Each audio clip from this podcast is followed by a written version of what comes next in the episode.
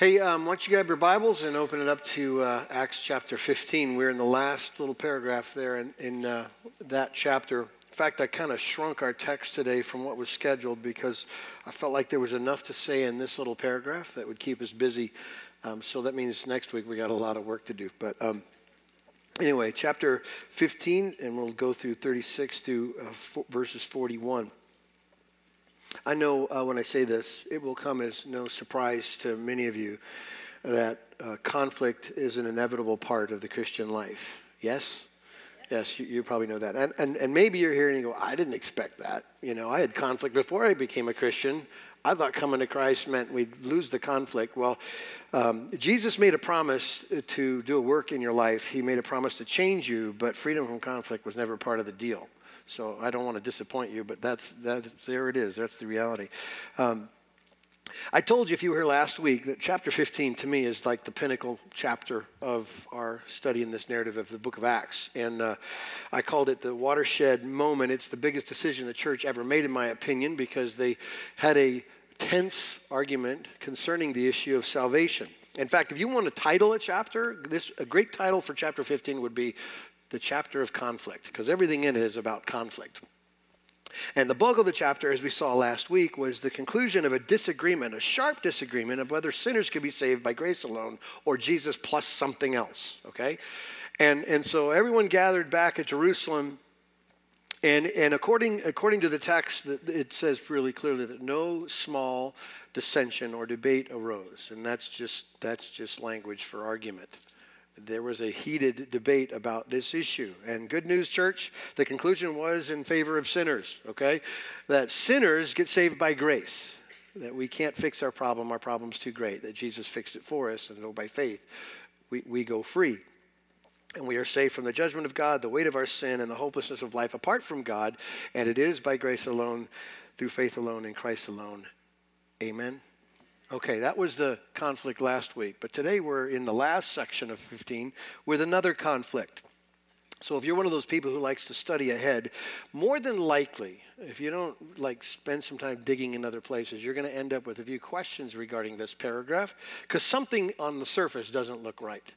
Because in the smallest form of paraphrase I can give it, in this short section, two very strong believers have a huge fight and end up separating from each other.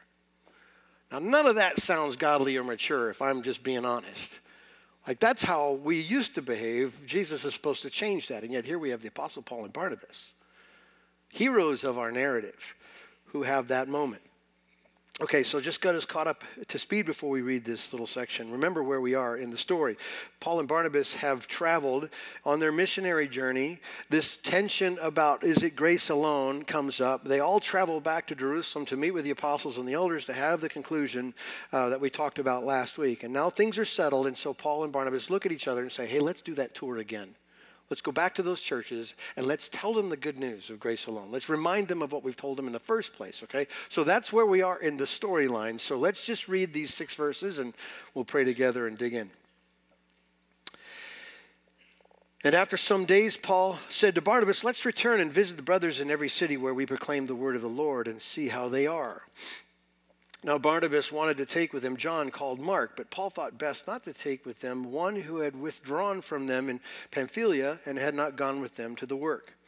And there arose a sharp disagreement so that they separated from each other. Barnabas took Mark with him and sailed away to Cyprus, and Paul chose Silas and departed, having been commended by the brothers to the grace of the Lord. And he went through Syria and Cilicia, strengthening the churches.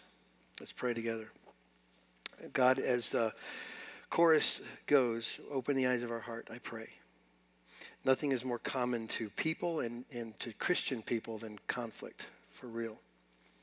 And so here we have an example of, of that kind of tension showing up, and we have examples of what you might be doing with it. So I pray that in our own life, uh, we would examine our tensions and our conflicts and the ways we in, in which we respond to them, and we. Uh, let the Spirit sift us and work us and transform us into the image of Jesus, we pray. Amen. You know, someone once said that Christians disagree about almost everything, and when they do, they usually start a new church, okay? That's, that's kind of the rule of thumb. Growing up in a pastor's home, I was, I was going to say privileged, but I would put it like on the negative side. I had to sit at tables with lots of preachers, okay, at dinner. You know what I'm talking about? The missionary would come by and they would sit around the table. And you know what preachers do? At least back, back in that day, they would tell church jokes. You know what I'm saying?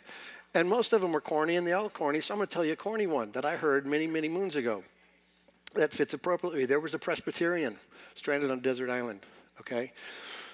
And he was rescued and, and the captain said, Man, I thought you were stranded alone. He goes, I was. He goes, well, What's with the three huts on the beach? Well, one is my house, the other one's my church. He said, What's with the third hut? He goes, Well, that's my old church.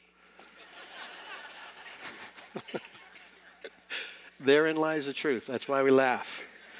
People split for lots of reasons, even with themselves. So, in our passage, Paul and Barnabas are arguing um, over whether or not John Mark, this young man, has enough character, if he's trustworthy enough to follow them along on this return visit to the churches on their first missionary journey.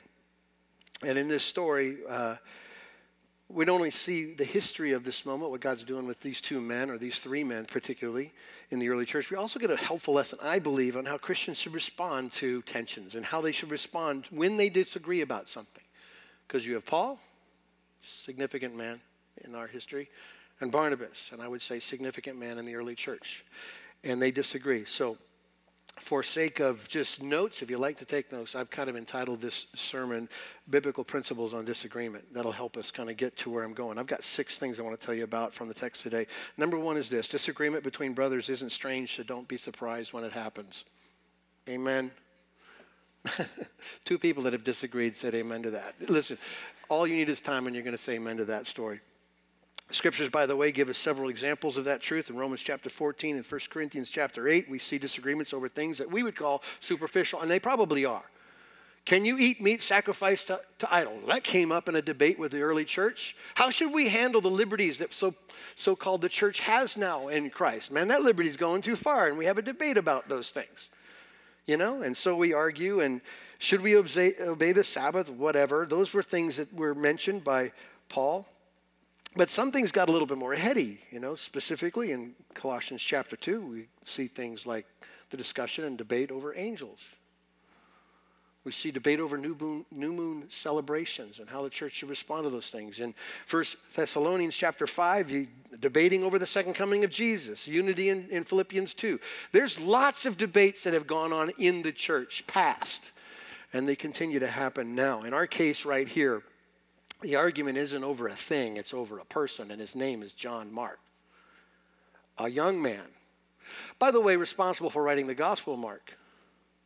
So he's, he's somebody, at least in our history, but at this point in time, there were some questions about this man. So, what Paul is referring to in, in this short section in verse 37 and 38, where he says Barnabas does now want to take John with them, and Paul said, No, I don't think so. And we don't see any any much more narrative there other than the fact that he had not gone with them to the work they were, they were called to. And so, what he's referring to, we already studied in chapter 13 and 14, where Paul, Barnabas, and Mark were beginning a huge work to travel around to witness, to be a voice of the gospel in the world, to strengthen Christians and taking that gospel everywhere they went. And almost before it even gets started, John Mark bails out. It's all we know of it. In fact, in chapter 13, 14, it's mentioned so briefly that it, it doesn't even seem to be a problem. Like it's not even an issue at that point. We don't know. But here we know something was brewing, something happened. We don't know really what it was, but we can speculate a little bit of what possibilities could have caused this separation. One of the things was that maybe this trip, as all missionary trips in that day, was kind of like taking your life into your own hands. This place, this trip was filled with danger and dangerous people. So, so maybe, maybe Mark just looked at it and go, mm, nah, that's, that's over my pay grade. I, I'd rather not be under suffering, so I'm out. Maybe, maybe, um, maybe there was a clash with Paul. Who knows? Maybe, maybe Mark said something, Paul said something. Maybe they didn't agree then, and Mark split over it. Maybe John was, a, or Mark was a homebody, and he was homesick, and he barely got started, and he wanted to go back home. Maybe, maybe he just wasn't tough enough. I think that kind of encapsulates whatever answer you want to put to it, but whatever it was, it wasn't good. And, and in Paul's mind, it was much more than not just good, it was weakness and it was compromise. Paul took it very seriously. And in chapter 15, Paul and Barnabas are gearing up for the second trip. They're kind of preparing themselves, excited about the news that the council had in Jerusalem. Like, hey, we get to tell everybody it's free, it's grace alone, and we get to go tell them. And so Barnabas says, well, let's grab Mark and we'll go. Mm-mm, not that easy. And so Paul reacts to that suggestion to Barnabas, and Barnabas reacts to Paul, and what you have is a disagreement, and not a little one, a huge one, a big disagreement. Does that surprise you? Like, we're talking about good things here, right? Missionary stuff. Telling people the good news of grace alone and Christ alone. We get to tell people that. Before we even begin, we're fighting with each other. Does that surprise you? I mean, we spiritualize these guys, and I understand it. I do too. But if you picture Paul and Barnabas in your mind, you think, you think godly men with quiet tones who pray over every issue and say, hey, let's, let's, let's come back to this subject. And they hardly ever raise their voice, and it's all kind. And, well, I want you to remember that these are men no different than you are. Were they called? Yes. Were they gifted? Yes. Were they used? Yes. Do we know them for what God did with them? Yes. But they were men. And they have similarities to our struggles. Um, and so disagreement isn't strange, not for them and not for us. Let, let me tell you why. And this is the second principle about how Christians should deal with disagreement. Even though we serve the same God, we don't always see the same way. It's not strange, and it's not strange because we don't see from the same perspective, okay? Barnabas said, Let's bring Mark. No brainer. Paul said, No, not any way, shape, or form. And there was no middle ground. It's not like Barnabas said, hey, let's bring John Mark. And Paul said, well, let me, let me think about coaching him up because he wasn't quite the man I wanted before. So we'll spend some time, we'll go through a Bible study together, and we'll pray, and he'll be good. And it's not like Barnabas said, Hey, I want to understand how you feel, Paul, because you're really serious about this. So I'm going to take some time and really consider your approach and, and your perspective because God knows you've got a gift. And so let's just stop for a second and work on it. No. One suggestion, one no, we're done. No middle ground. That's how it happened. Total impasse. And here's why. I want you to see why.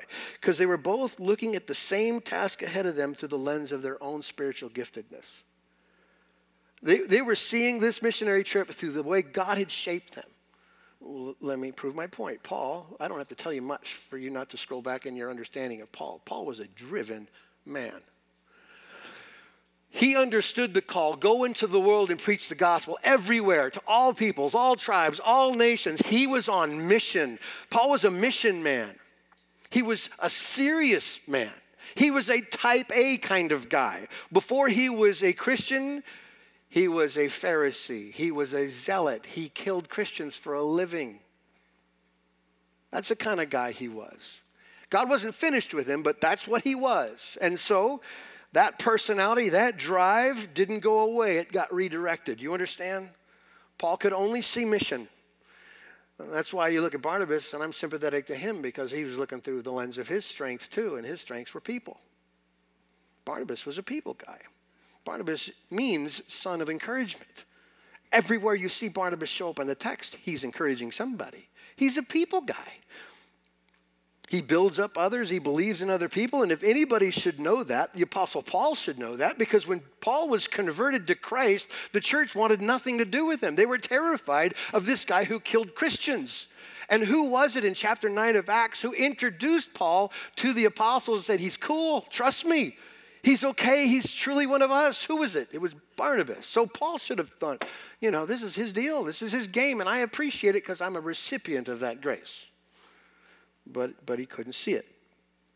I think what made Paul and Barnabas such a great team, by the way, is because they were gifted in two entirely different ways. Could you imagine Barnabas being the bridge builder everywhere he went? He was the people guy. People like Barnabas. And Paul, because of his drive, he's focused on mission, because of his intellect and his training, because of his way with speech, he could stand up and, and communicate the gospel in profound ways. And people go, wow, what he says, I want. Great team, people and skill. So it's not just possible, it's probable that someday you'll witness two godly followers of Jesus coming to completely different conclusions, even in tension. Because every one of us look at stories and situations through the lens of our strength. Every one of us do that. So I guess there's something we could do about this truth, and that is be self aware enough of our own gifts. Like, do you know how God wired you? Do you know where it fits?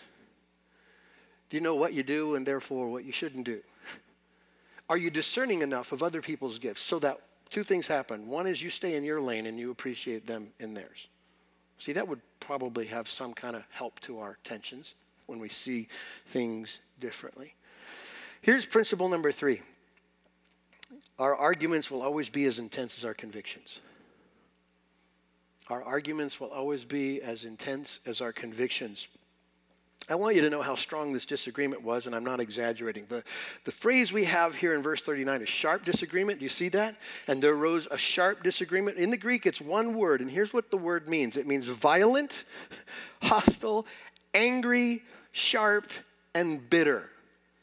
Luke, who wrote this narrative, picked the precise word to describe what happened between Barnabas and Paul hostile, angry, bitter, violent disagreement.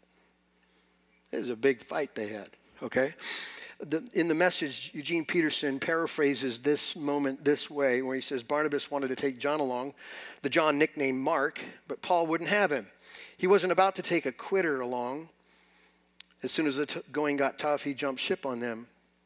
Tempers flared and they end up going their separate ways. Period. End of story. Sounds like a thousand stories you've heard in your life. Some you've even experienced.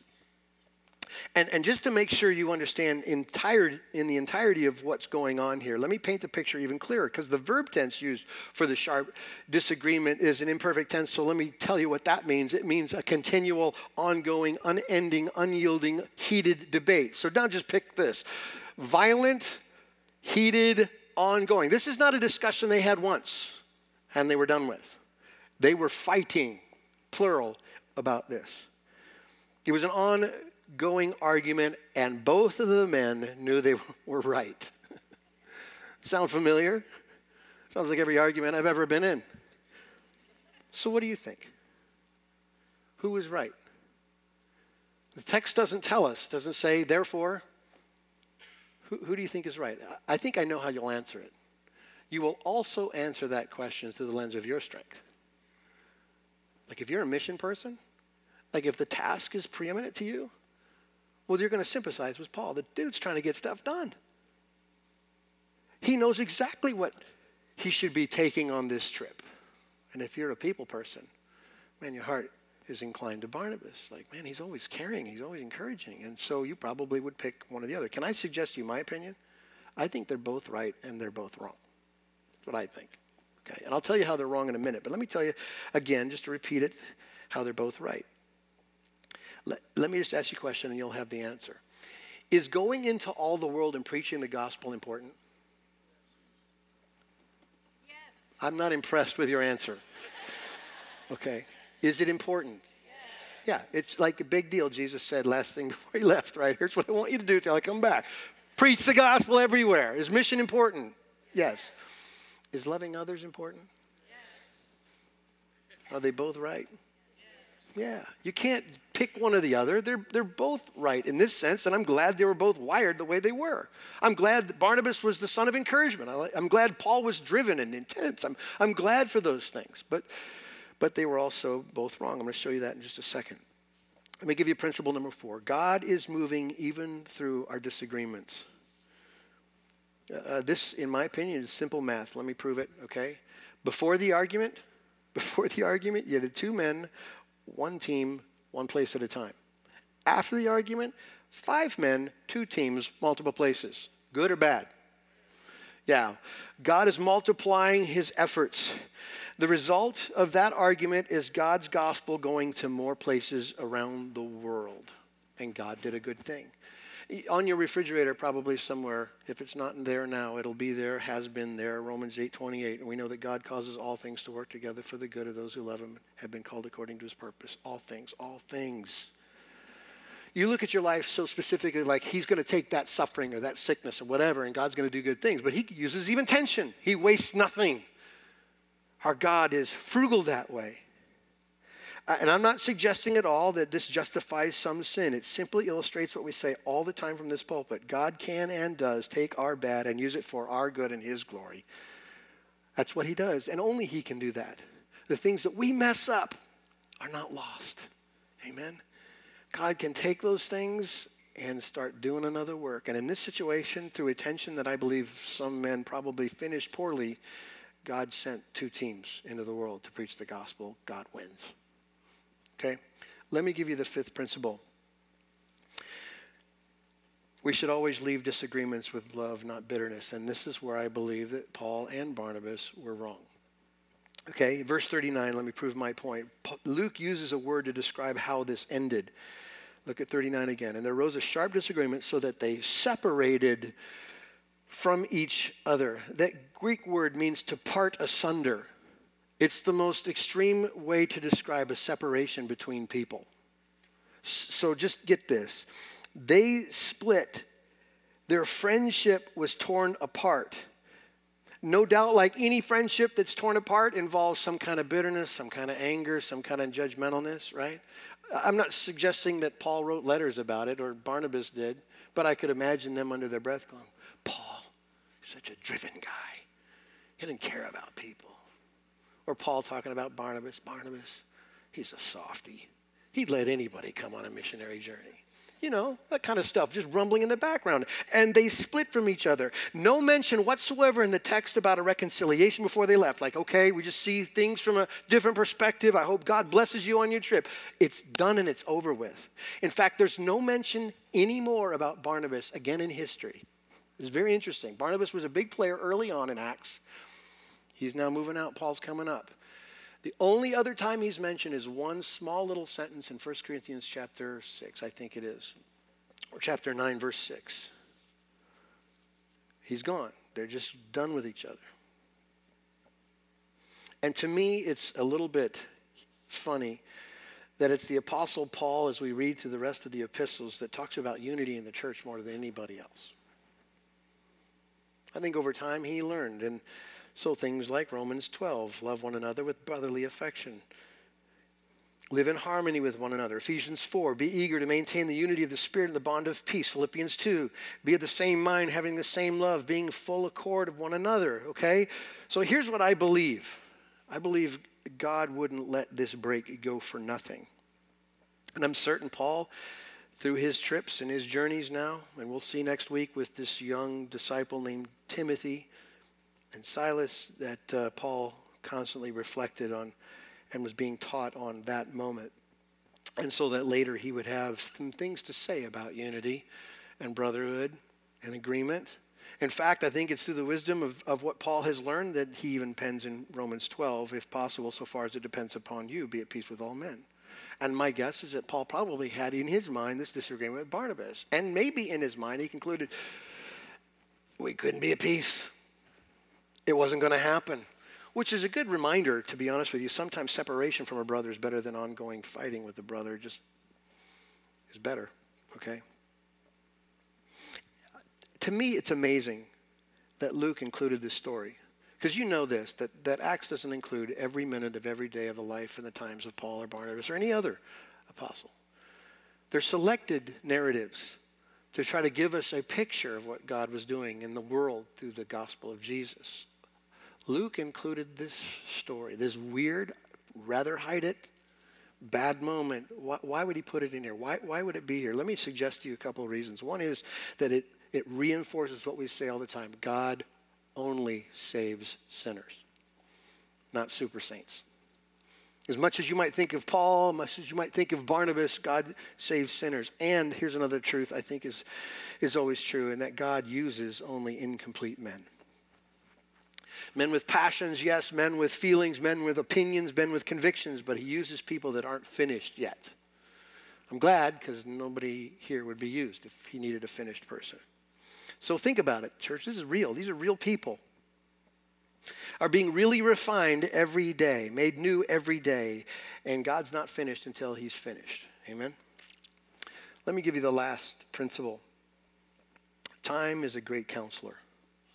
And maybe I should be a little bit more clear. You know, it's not time that I'm referring to. I'm referring to what God does with time that makes it a great counselor, right?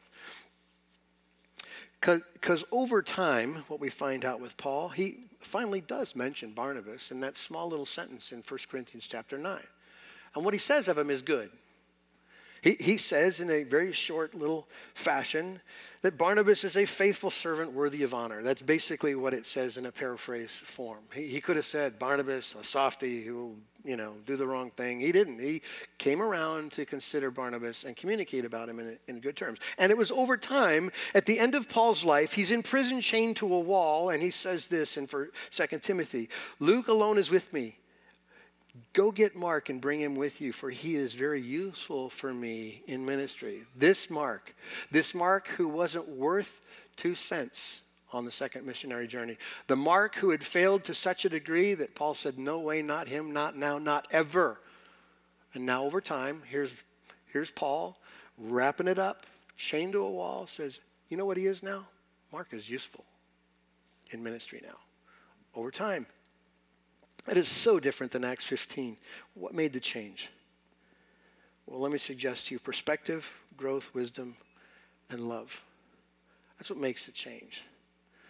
You can't microwave this, folks. What God is doing in our lives, in the cumulative narrative of all of our lives together, you, you can't rush it. God accomplishes all these things over time. There's so many of us who think kind of have expectations that are wrong when it comes to our discipleship and our growth. We want to microwave everything. God, finish it. Make it perfect. Make it now. But you understand that, that there's a ripple of God's grace working in your life and working in the world all the time with broken things, right? You understand that, right? He's transforming people and situations and broken stories in his perfect timing for our good, to his glory, and ultimately for our joy. That's what he's doing. So I don't know, I don't know what story came to mind when you hear tensions. So tensions that equal division. Um, and in this particular case, God eventually restored both Paul, Barnabas, and John Mark at some degree. So my prayer and my assumptions are that somewhere in this sermon you've probably thought about a tension, a separation. And you're absolutely certain you were right. You were absolutely convinced that your opinion, your perspective, your take on the story was the story. And the other person did too. And the impasse was harsh and extreme, and it equaled some kind of distance, maybe. Okay? I want you to remember God is not finished with you yet. Huge potential of you being wrong. And He's not finished with it yet.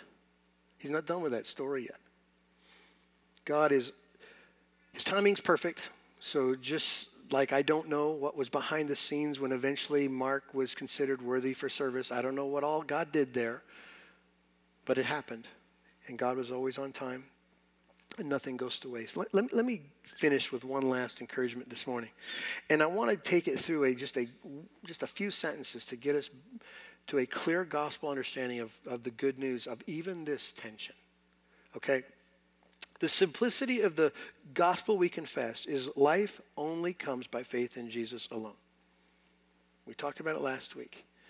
Like in the scriptures, we're defined as dead in our trespasses and sins. We are unresponsive to God. Spiritual things are foolishness to us. We cannot perceive, nor do we see a need in our own hearts. We are removed from God. It is God's goodness and grace that draws us. His, his kindness leads us to repentance, and what we do is we trust in Christ alone. That's the good news, free from the consequences and condemnation, okay?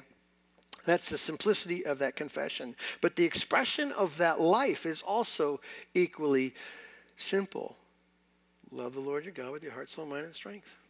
And here's how you show it love other people like you love yourself. It's never been complicated. I get it, it's hard, but it's never been complicated. So, what makes that pursuit so difficult? If it's, if it's easy to understand, love Him with everything you got and just turn that affection on people, prove it by loving people, why is that pursuit so difficult? Can I suggest to you selfishness we're all stuck on us, we're stuck on ourselves. So someone might say, well, just go fix it. Stop being selfish. Just quit it, you know? But nothing is so camouflaged, camouflaged in our life as selfishness is. Selfishness is hidden, and it's under the edges of our life. I can say to you, we're all selfish, and you would all go, yeah, we are.